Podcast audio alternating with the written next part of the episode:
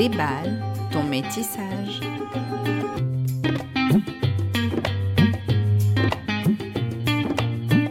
Bonjour et bienvenue sur Déballe ton métissage, le podcast qui déballe les sujets et problématiques liés à la multiracialité, qu'on appelle aussi métissage. Ce podcast vous est présenté par votre hôte, Marine, et aujourd'hui je vais vous parler du fait d'être un parent racisé et en couple avec une personne blanche. Cette discussion se fera en deux parties, avec des invités différents. Il y a une différence dans les familles multiraciales quand il y a un ou plusieurs parents racisés, si on sort du schéma de parents. Les personnes blanches sont rarement hautement éduquées au racisme et à l'antiracisme. Dans le cas de la famille multiraciale, ce sont les conjoints ou l'arrivée d'un enfant qui les met face au racisme que les personnes subissent. Rappel, tous les récits que vous entendrez dans cette saison se situent dans un environnement social où le groupe social blanc est majoritaire. Ce sont les sociétés dans lesquelles nous vivons et nous ne pouvons parler au nom d'autres sociétés. Un autre rappel également concernant ce podcast est qu'en aucun cas les invités et moi-même ne prétendons détenir la vérité ultime. Nous partageons nos expériences et nos points de vue. Être parent est difficile. Être une personne racisée est difficile. Et que se passe-t-il quand on est un parent racisé? Que se passe-t-il quand on est l'unique parent racisé? Je suis le parent racisé. Je suis aussi l'enfant d'un couple dont une seule personne est racisée. Jamais le racisme n'a été discuté. Jamais on ne m'a parlé de la fétichisation que j'allais subir enfant puis adulte. Je n'ai donc eu ces réflexions que lorsque je suis devenue moi-même parent. Je suis en couple avec une personne blanche qui n'a jamais été confrontée au racisme ni à aucune haine raciale.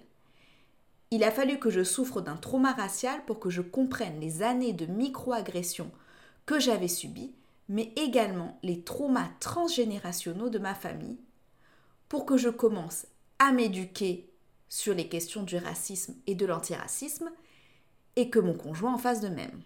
Il a fallu travailler dur à réduire l'écart empathique racial de mon compagnon, pour qu'il comprenne que le racisme est insidieux et omniprésent, et qu'il affecte sa femme et affectera notre enfant.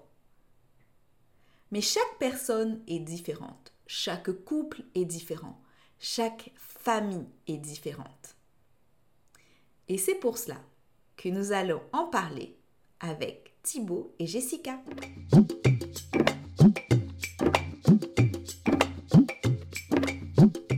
Attention, dans cet épisode, nous parlerons de racisme, de racisme intrafamilial, mais aussi de microagressions.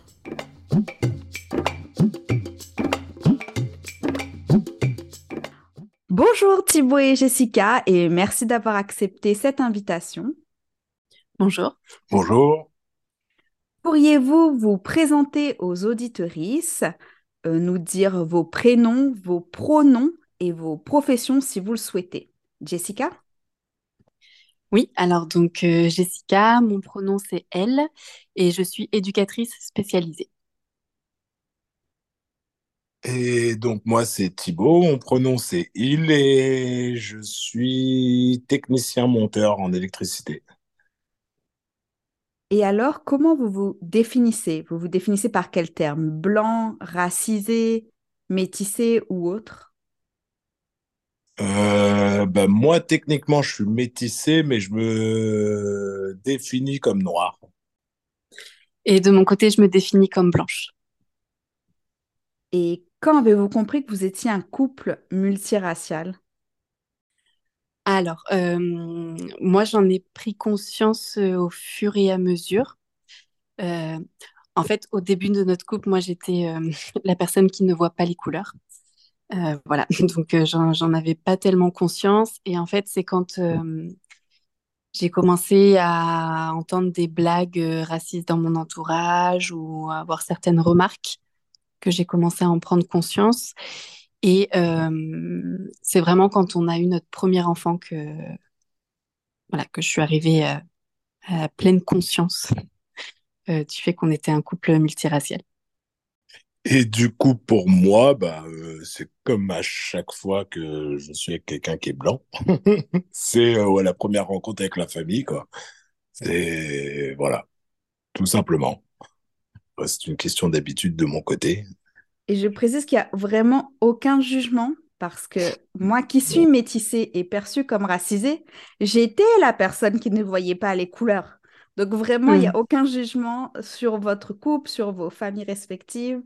Euh, voilà, vous vous inquiétez pas. Enfin, merci à vous encore de participer et de partager avec nous euh, vos expériences. Et alors, qu'est-ce que l'arrivée d'un enfant métissé vous a fait réaliser? Et d'ailleurs, vous en avez trois. Tout à fait. bah, presque ça nous a fait réaliser, euh, moi, pas grand-chose, quoi. Pas pour nous, dans notre sphère, notre cocon familial, je veux dire, c'est pas des questions qu'on se pose, en fait on les élève euh, dans la double culture. Après, euh, ce que ça nous fait réaliser, bah, c'est plus sur les regards extérieurs, la réflexion extérieure qui nous renvoie, euh, bah, qui nous renvoie en fait des, images, des préjugés qu'ont les gens sur, sur des choses, quoi. Moi, ça m'a fait prendre conscience en fait du racisme ordinaire parce que j'avais une vision du racisme finalement assez réduite, et triquée. Enfin voilà, pour moi, le racisme, c'était le FN, enfin voilà, les, choses très, euh, on va dire, extrêmes. Et en fait, euh, le fait d'être enceinte, j'ai commencé à, à, moi aussi percevoir les remarques quotidiennes et, voilà bah, le, le, racisme ordinaire en fait. Tout ce qui peut paraître anodin mais qui ne l'est pas en fait. Est-ce que si cela ne te trigger pas, je peux te demander quelles sont les remarques qui t'ont été faites pendant tes grossesses? Euh, bah, c'était des choses, euh, voilà, des, les proches qui se demandaient de quelle couleur allait être notre enfant, comment allaient être leurs cheveux, etc. Enfin, c'était surtout des choses en lien avec euh, l'apparence. après, on a eu aussi des, questionnements par rapport à, à des, des choses plutôt culturelles. Enfin voilà, des, des, questions sur les prénoms de nos enfants. Thibaut est, est musulman. Donc euh, ça aussi, ça, il y a eu des, questionnements par rapport à ça. Est-ce que on allait élever nos enfants euh, dans telle ou telle religion? Enfin, quel impact ça allait avoir sur leur éducation, ce genre de choses en fait? Oui, puis les raccourcis habituels, est-ce qu'ils mangeront du porc? Euh, Pourquoi ils pourront pas manger du porc? Enfin, Voilà, les raccourcis classiques. ah, ils vont être circoncis. Ah ouais, mais pourquoi? Et donc toi, Thibaut, du coup, tu étais assez au courant du coup de toutes ces de toutes ces thématiques euh, sur, le, sur le racisme. Euh, est-ce que tu avais du coup tout le vocabulaire qui allait derrière, comme le colorisme, le racisme ordinaire, le fétichisme, etc. Euh, bah, après moi c'est je veux dire c'est quelque chose que j'ai vécu enfin, je trouve que maintenant c'est vachement moins que, que ça a pu l'être quoi c'est à dire que moi mon enfance le racisme était beaucoup plus frontal quoi en fait Là maintenant, euh, je trouve que ça s'est quand même atténué. C'est rare que bah, qu'il y ait du racisme frontal. Maintenant, oui, c'est des réflexions, mais c'est des trucs que j'ai entendus pendant toute ma vie. Donc euh, finalement, bon, c'est des trucs que j'y prête même plus attention, quoi. C'est-à-dire que c'est des trucs, c'est Ouais, pour ta santé mentale, du coup, tu, tu, tu, genre, tu bloques les écoutilles. Et oui, et en tant que personne qui est perçue noire, tu n'as peut-être pas besoin d'avoir ce... Tu n'as pas eu le besoin, en fait, de faire cette recherche sur le vocabulaire, etc., parce que bah, c'est ton quotidien. Oui, tout à fait. Donc là, c'est vrai que c'est plus du côté de Jessica qui découvrait tout ça, qui, bah, ça la révoltait. Moi, j'ai eu le temps de, bah, j'ai eu le temps de, j'ai eu le temps de, bon, comment on dit.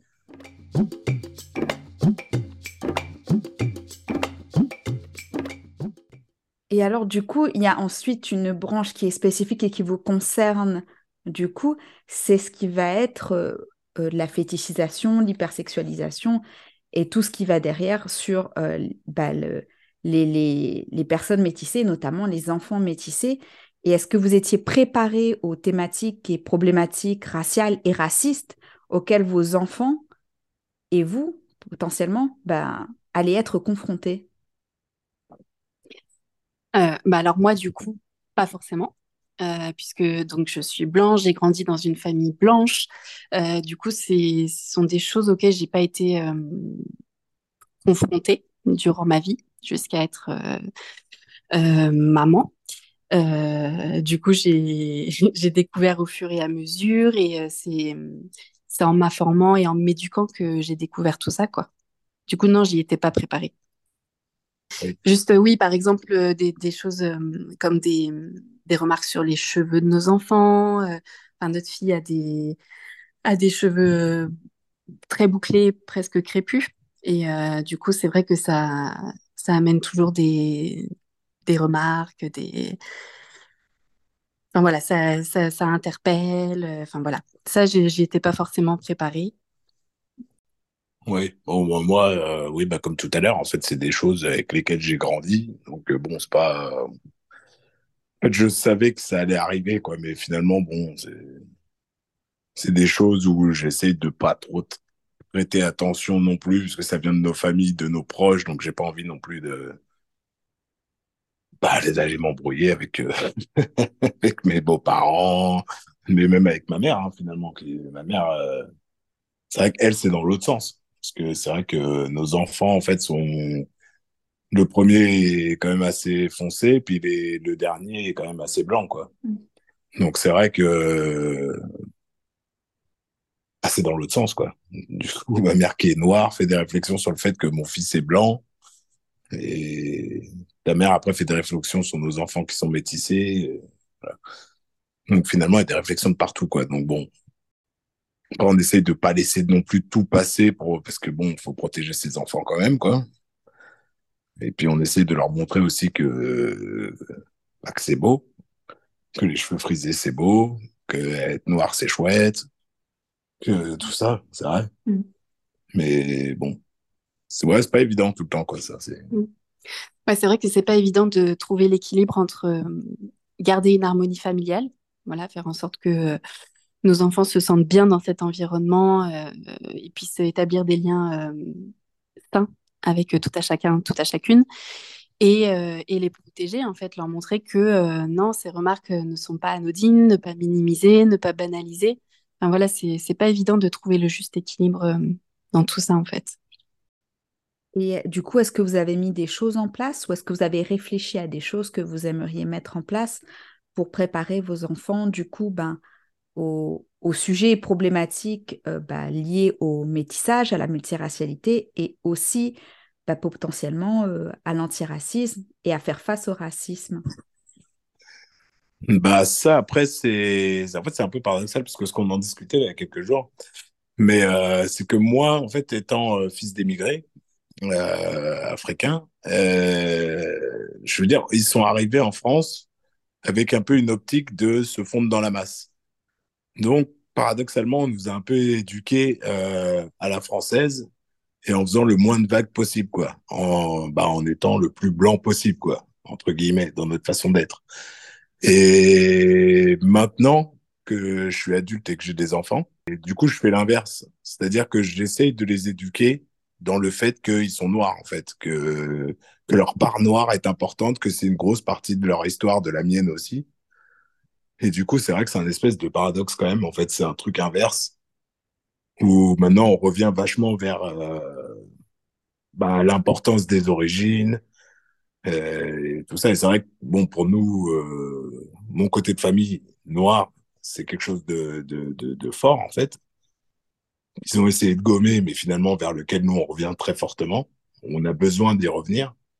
Mais après, c'est vrai que du côté blanc, c'est il y a moins ce besoin de d'appartenance, tout ça, quoi. Parce mm. que finalement, bon, on est dans un pays blanc, donc euh, mm. je pense qu'il n'y a pas besoin, quoi, en fait. C'est comme si vous étiez déjà chez vous, quoi. Mais c'est vrai que c'est un, un, espèce de truc un peu paradoxal, quoi. Donc c'est vrai que la... moi, j'essaie de beaucoup mettre en place le fait, parce que c'est vrai qu'aussi notre fille, on lui a posé la question, euh, on posait la question à nos enfants de comment vous vous voyez. Et mon fils, mon grand, il dit euh, que lui se sent noir et ma fille dit euh, Moi, je me sens blanche. Je suis blanche.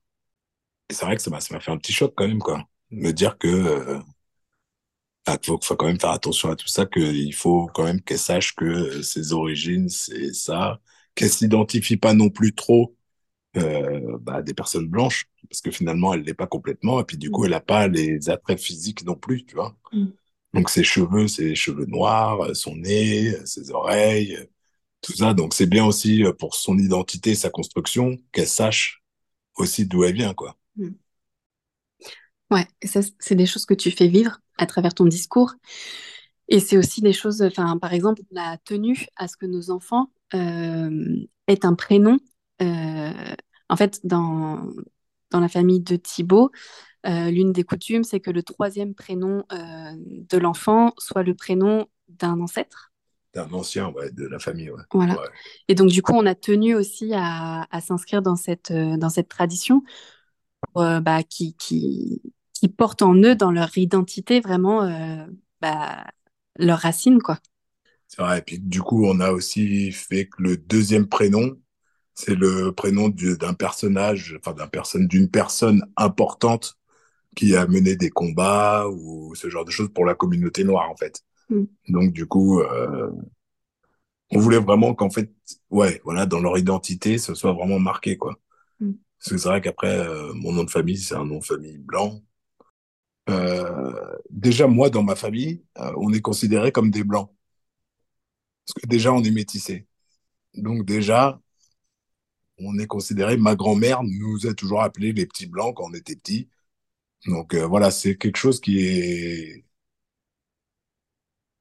donc c'est vrai qu'après pour l'identité c'est un peu compliqué quand même.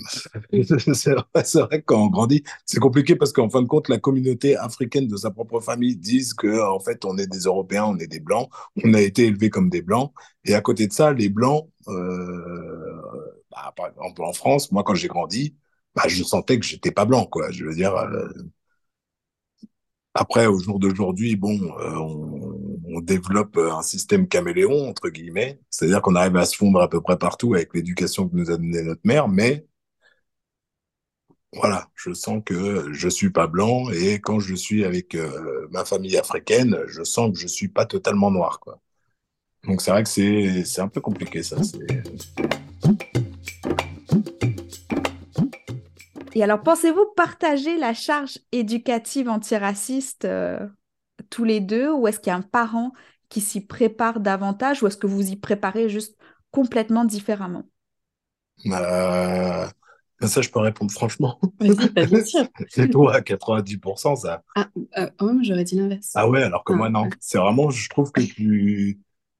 En fait, je trouve vraiment tu t'es éduqué, tu fais attention à des choses que moi, en fait, c'est devenu tellement banal, en fait. Mmh que finalement, c'est des trucs que j'entends même plus, en fait. Mm. C'est comme des, des, des, des, blagues quand tu es au bureau, euh, des, trucs comme ça, tu sais. Mm. C'est des trucs, en fait, j'entends même plus à force. Mm. Parce que sinon, euh, bah, au bout d'un moment, euh, je deviens un militant extrémiste en deux semaines, tu vois, avec tous les trucs que j'entends. Mais toi, c'est vrai que tu fais attention à tel truc, tel truc ah, telle personne a dit ça, j'ai pas aimé, je l'ai repris, je lui ai expliqué que ça me plaisait pas, tout ça. Mm. Je trouve que tu fais vachement attention à tout ça, même sur tes propres comportements. Je trouve que tu fais attention à des choses que moi, bon, je. Ouais. ouais. Mais je pense que c'est parce que je viens de loin aussi. C'est-à-dire que comme je l'ai pas vécu dans ma propre chair et que j'en avais pas conscience avant, en fait, j'ai là pour le coup en tant que parent, j'ai une vraie responsabilité et euh, et je dois l'assumer. Et du coup, euh, c'est important que bah, tu parles de travail d'éducation, d'information, etc. Et je pense que bah, c'est carrément essentiel déjà pour que je me mette euh, à niveau, pour essayer de, de, de, de, comprendre un tant soit peu les choses et que je sois pas moi-même euh, vecteur, un vectrice de, de, de, potentielles agressions vis-à-vis de nos enfants et, et tout ça, quoi. Ça, c'est c'est compliqué, quoi. Parce qu'en fait, du, par, en fait, tu peux essayer de lire tout ce que tu veux, tu, sais, tu l'as pas vécu, tu le vis pas, tu vois. Donc, finalement, tu, ouais, c'est compliqué, en fait. C'est comme toi quand tu me parles des combats des femmes, tu vois. C'est, finalement, je peux essayer de lire tout ce que je veux, essayer de mm. comprendre, mais je suis pas à ta place, donc je sais pas, quoi. Donc, euh, C'est ça. Et du coup, c'est pour ça que de l'extérieur, on peut avoir l'impression que je redouble d'efforts ou que je fais. là, tu disais que c'est moi qui faisais 90% du travail, mais en fait, j'estime que c'est pas le cas. C'est juste que c'est plus visible parce que je dois faire davantage pour, euh, bah, pour apprendre, me mettre à niveau et, et transmettre de la manière la plus juste possible. Mais après, euh, on, on l'incarne juste différemment et on utilise des outils différents. Et... oui, c'est sûr, sûr. Toi, tu parles, tu parles beaucoup de tes expériences, euh, de, bah, de, de, de, tout le, le, le, savoir aussi que tu as accumulé euh, au fur et à mesure de ta vie sur les sujets et sur la, sur la question du racisme, la lutte antiraciste, etc. Tu as, énormément de références, même en termes euh, d'histoire, tout ça, as, tu connais beaucoup de choses que tu transmets à nos enfants. Et moi, de mon côté, bah, je vais plus être sur... Euh... Ouais, je vais, je vais, je vais peut-être relever un peu plus les, les, les, remarques qui peuvent être faites au quotidien ou quand ils nous font part d'expériences qu'ils ont vécues de racisme euh, à l'école, etc. Je vais peut-être être plus en alerte. Mais. Euh... Oui, après, oui, ça, c'est vrai que pour ça, c'est une approche différente parce que moi, je le suis plus dans le la réponse frontale et expéditive que euh, dans la discussion et l'explication, quoi. C'est-à-dire que j'ai tendance à dire à nos enfants de réagir comme je réagissais quand j'étais petit, quoi. Donc, euh, moi, ce qui n'est pas forcément euh, la meilleure des solutions, mais c'est vrai que bon. En fait, c'est que je me mets vachement à leur place et du coup, ça, ça ramène des, des, des choses d'une époque euh, qui, voilà. C'était mmh. l'époque quand on était petit, bon, bah, c'est sûr que voilà, dans le genre de discussion, bah, ça cognait, quoi. Mmh. ouais, c'est ça. Peut-être que voilà. moi, j'ai plus le recul, puisque je ne l'ai pas vécu. Et du coup, ça me permet peut-être de bah, d'aborder les choses autrement, mais du coup, c'est com complémentaire, en fait. Ouais, non, c'est sûr, c'est sûr. C'est vrai que ouais, c'est ouais, compliqué après. C'est pas facile, c'est un équilibre. Mmh. Mais bon, non, moi je trouve que quand même, euh, tu t'informes sur beaucoup de choses et puis tu cherches des, des solutions euh, constructives. Ouais, voilà. c'est la, la, base. Voilà. Ouais, la moindre des choses, je pense que je peux faire. Ce que je retiens en fait de ce que vous, vous êtes en train de dire, c'est qu'en fait, effectivement, vous ne pouvez pas toujours comprendre euh, ben, le, le, combat de l'autre parce que ce n'est pas dans votre identité. Donc, par exemple, le féminisme pour Jessica ou euh, bah, l'antiracisme pour Thibaut. Mais ce que vous essayez chacun de faire, c'est de réduire au maximum ce qu'on appelle l'écart empathique. Parce qu'en fait, du coup, même si vous pouviez avoir de la compassion et de l'empathie, c'est compliqué quand on n'est pas concerné, en fait. Et tous les deux, vous essayez de faire vraiment cet effort de réduire cet écart empathique pour pouvoir, en fait, soutenir l'autre et apporter, du coup, l'éducation que vous souhaitez à vos enfants. Tout à fait. C'est vrai que c'est exactement ça.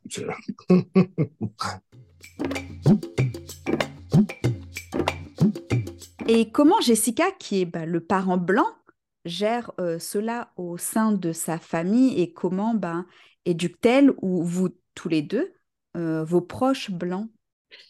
Alors ça, c'est quelque chose qui est hum, pas évident pour moi euh, parce que de base, je suis une personne qui a du mal à à, s'affirmer, etc. Enfin, voilà, je suis pas du genre à, y aller frontalement.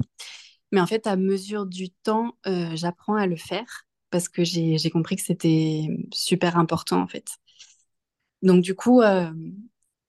alors déjà, il a fallu que, que je, que je m'informe pour pouvoir euh, déceler les, bah, les, les, les, les, les, discours ou les actes qui pouvaient être euh, racistes. Donc il m'a fallu pas mal de temps déjà pour ça. Et maintenant que je suis un peu plus à même de le faire, en fait, euh, quand on est en famille, euh, soit je, soit je, je, je, je montre que, que qu'une qu réflexion peut m'interpeller, ou soit je répète, ou soit je, j'attends de voir un petit peu les, les, réactions de mon entourage, en fait, donc de, de Thibaut, de mes enfants, etc. Euh, soit je laisse passer et je reprends après coup. En fait, ça dépend quel proche, ça dépend quelle relation j'ai avec la personne, ça dépend du contexte, ça dépend de beaucoup de choses.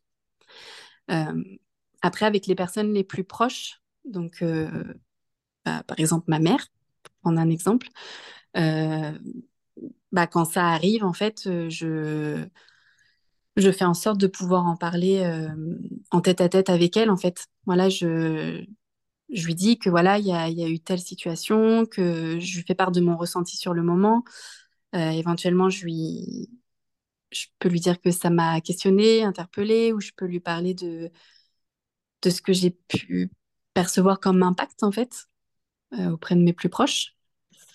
Mais euh, après, c'est pas évident parce que on est, enfin, on est toujours confronté en fait avec euh, à, à, de la minimisation minimisation, de la banalisation ou oh mais non c'était pas c'était pas dit dans un dans une enfin j'avais pas cette intention de, de nuire enfin voilà c'est il y a beaucoup de fuites en fait oui ouais, c'est une blague ouais c'est ça ouais. Du coup c'est des, des sujets qui sont pas évidents et en fait je me suis rendu compte que si on voulait vraiment que ce soit euh, pris en considération, bah, il faut insister en fait. Il faut, il faut vraiment euh, dire clairement les choses, euh, dire, affirmer clairement notre positionnement et, et c'est de la répétition dans le temps en fait. Ouais, c'est ça, ou un impact en fait. Il faut que ce soit un choc, sinon, ouais, ouais voilà, il faut, faut que ce soit ouais. clair, net, euh, en bloc et d'un coup, quoi. C'est ça.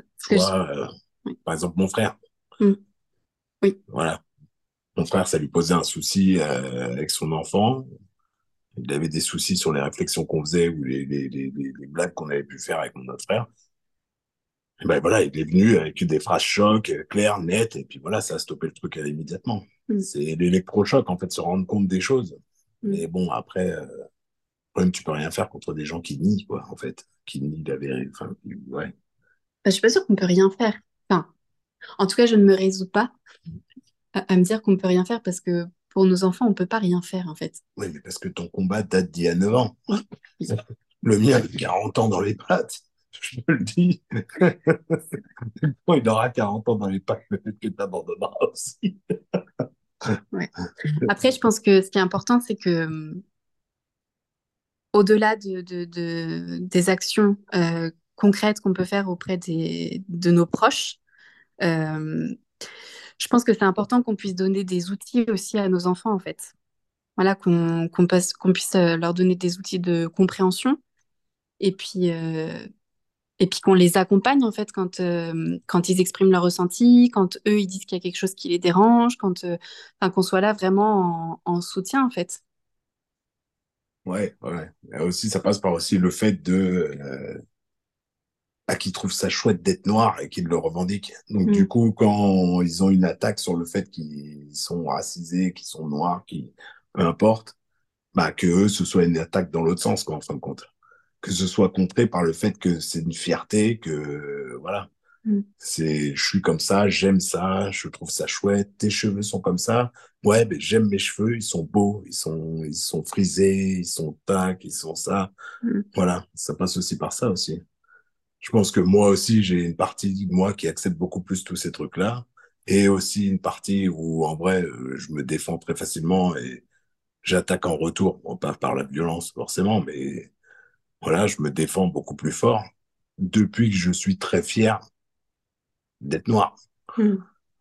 Mais ça, ça prend du temps, ça prend de l'énergie. Mm. Et puis, bon, après, je pense que nos enfants, ce sera beaucoup plus rapide.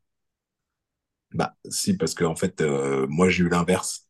Donc, ça m'a pris du temps, parce qu'en fait, on me disait, ne sois pas noir. Mm.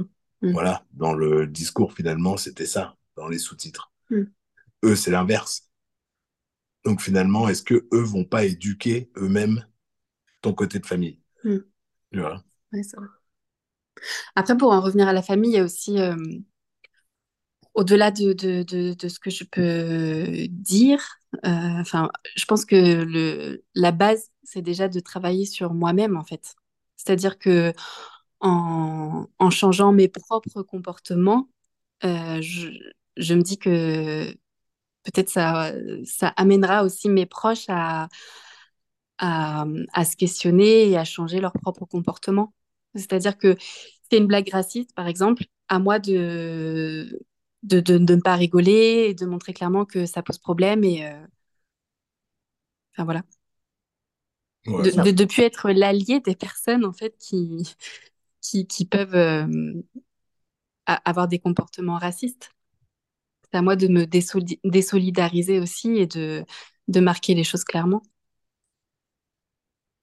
Vous Ouais. parliez tous les deux du coup de quelque chose qui est euh, bah, que parfois euh, l'intention euh, n'est pas d'avoir ce comportement, mais cela n'empêche qu'il y a l'impact.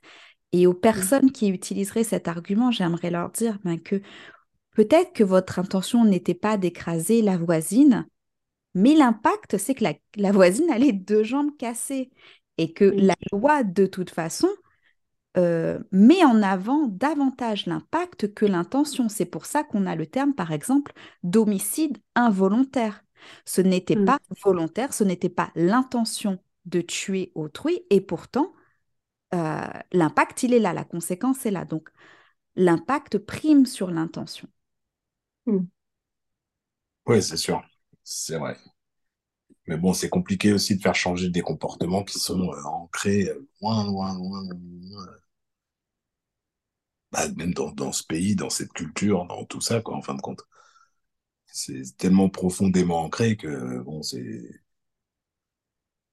Parce que les cinq minutes d'impact, euh, enfin, de, de, d'éducation qu'on va avoir avec nos familles, euh, ne serait-ce qu'aller une fois par mois, même une heure, une fois par mois, je veux dire, c'est balayer par les euh, huit heures par jour qui sont avec leurs collègues, les ce qu'ils regardent à la télévision, euh, quand ils regardent les infos, euh, toutes ces choses-là, quoi, en fin de compte, ce qu'ils lisent dans la presse, euh, etc., etc., quoi.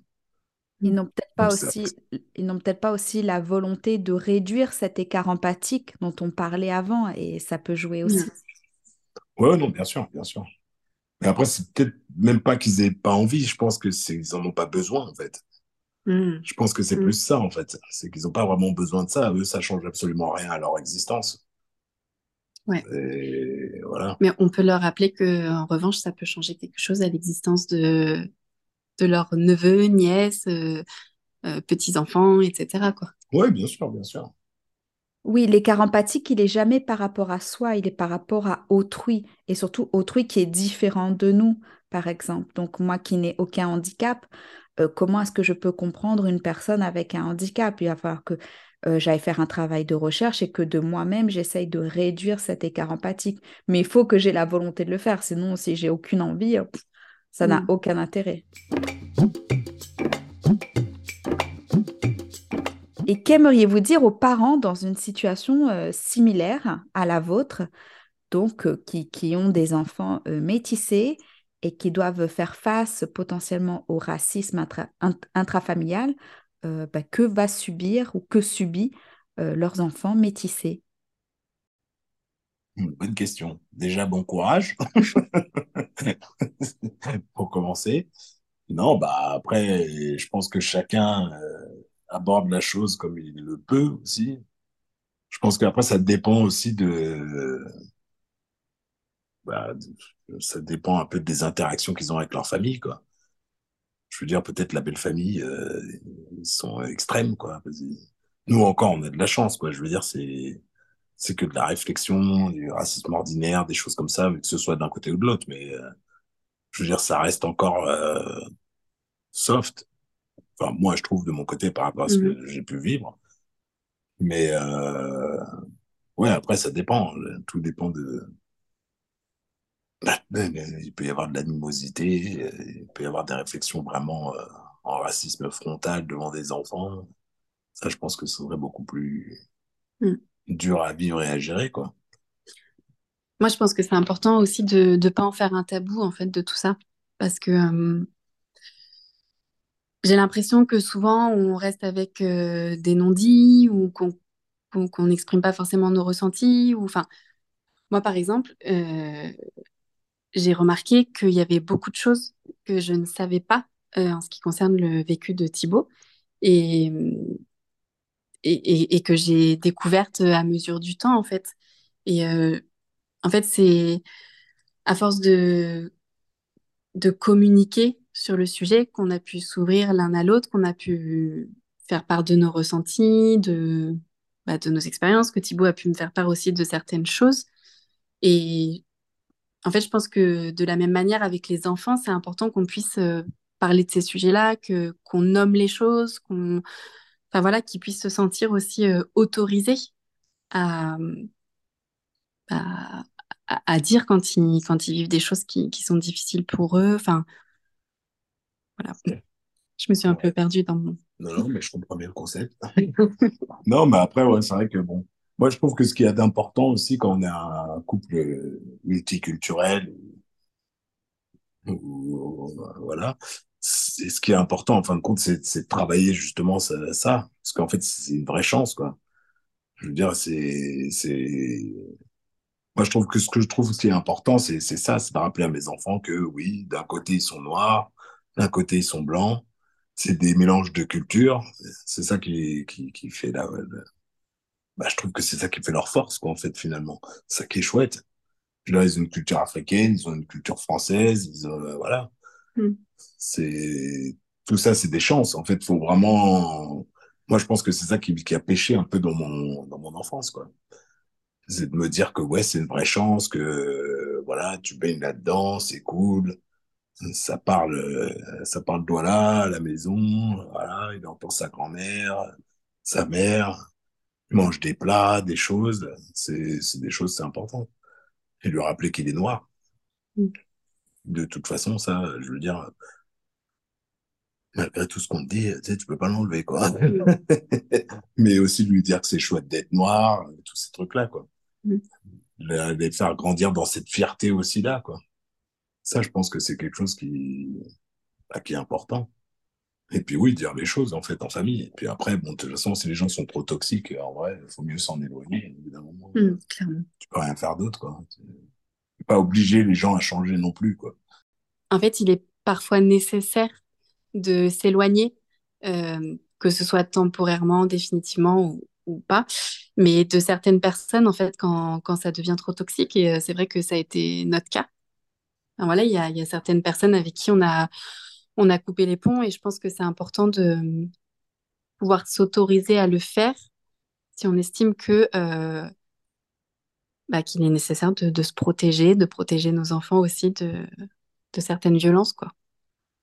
Et ça, je, pense que c'est important de le dire parce que c'est enfin, c'est des choses qu'on a qu'on a tendance à à critiquer ou on a tendance à culpabiliser quand on le fait. On a beaucoup de mal en fait quand, euh, quand c'est la famille. Parce qu'on se dit, voilà, c'est, les liens du sang, etc. C'est, c'est, je sais pas, c'est, ton père, c'est ta grand-mère, etc. Il faut que tu gardes le lien coûte que coûte, mais, euh, mais parfois il faut savoir aussi poser les limites. Eh bien, merci beaucoup Jessica et Thibaut d'avoir accepté de participer à ce podcast. Ben, merci à toi. Merci. Épisode où nous avons beaucoup appris et qui va certainement entraîner beaucoup de remises en question, notamment chez moi. L'une des choses que je retiens de cet entretien, c'est combien il faut valoriser la culture et l'identité raciale. Et donc du coup, je me pose la question, et je vous la pose également, vous pourrez y répondre en commentaire, c'est qu'est-ce que l'identité raciale. Est-ce qu'il s'agit juste de comment nous sommes racialement identifiés dans la société? Est-ce que c'est notre carnation de peau? Est-ce qu'il y a également des éléments culturels, raciaux, sociologiques, auxquels on pourrait rattacher ça? Et du coup, on découle quelque chose qu'a beaucoup répété Thibaut, c'était l'importance des mots l'importance de dire les choses, l'importance de nommer, et y compris nommer ces identités raciales et les valoriser. Qu'importe votre multiracialité ou le groupe racial auquel vous appartenez, le valoriser. Le valoriser ne veut pas dire le faire au détriment d'autrui ou rabaisser les autres. Non, mais juste montrer une fierté, aller faire des recherches et vraiment le mettre en valeur. Nous avons également parlé de l'écart empathique. J'aimerais reprendre rapidement ceci. Alors l'écart empathique, c'est l'écart qu'il y a entre une communauté qui vit une oppression et de l'autre qui ne la vit pas. Donc ça peut être par exemple, j'ai pris l'exemple, moi je suis une personne valide, donc sans handicap, et la communauté handicapée. Et les personnes avec handicap peuvent avoir des revendications ou faire part de leurs difficultés, Et en fait, je vais avoir de la compassion pour eux, parce qu'on est humain, mais il y a un écart empathique. Je ne suis pas capable de comprendre l'importance de leurs revendications et le rôle que je joue. Et donc, il faut sans cesse que j'essaye de travailler, que j'écoute leurs témoignages, leurs demandes, leurs requêtes, leurs colères parfois, également pour réduire cet écart, pour pouvoir à mon tour les observer, ces oppressions, voir comment elles se manifestent dans nos sociétés et pouvoir interagir faire alliance avec ces personnes, mieux les soutenir et les aider que simplement avoir de la compassion. Et dans l'écart empathique racial, c'est cela. C'est que bien entendu, le groupe ici blanc, puisqu'on parle de société où le groupe blanc est majoritaire, a de la compassion quand il se passe un acte raciste. Mais n'a pas d'empathie raciale dans le sens où il y a un écart empathique fait qu'ils ne comprennent pas l'origine de ces difficultés, pourquoi, d'où elles viennent et quel rôle ils jouent. Et même s'ils ils ne sont pas eux-mêmes actifs dans un racisme décomplexé, elles ne comprennent pas que le fait de ne rien dire ou de ne pas voir les couleurs ou autres participe en fait au racisme systémique et au fait que des millions de personnes souffrent d'agressions ou de micro-agressions racistes et raciales. Et enfin, quelque chose qu'a mis Jessica en avant, c'est que parfois, quand cet écart empathique il est trop grand, quand vous avez beau faire pour éduquer les autres, c'est difficile une rupture. Une rupture, on parle toujours des ruptures amoureuses, mais les ruptures amicales, les ruptures amicales sont extrêmement difficiles. Mais parfois elles sont nécessaires. Elles sont nécessaires parce que vous avez, dans le cas de parents, d'enfants métissés, ou quand vous avez des enfants non métissés, monoraciaux, racisés, un devoir de les protéger.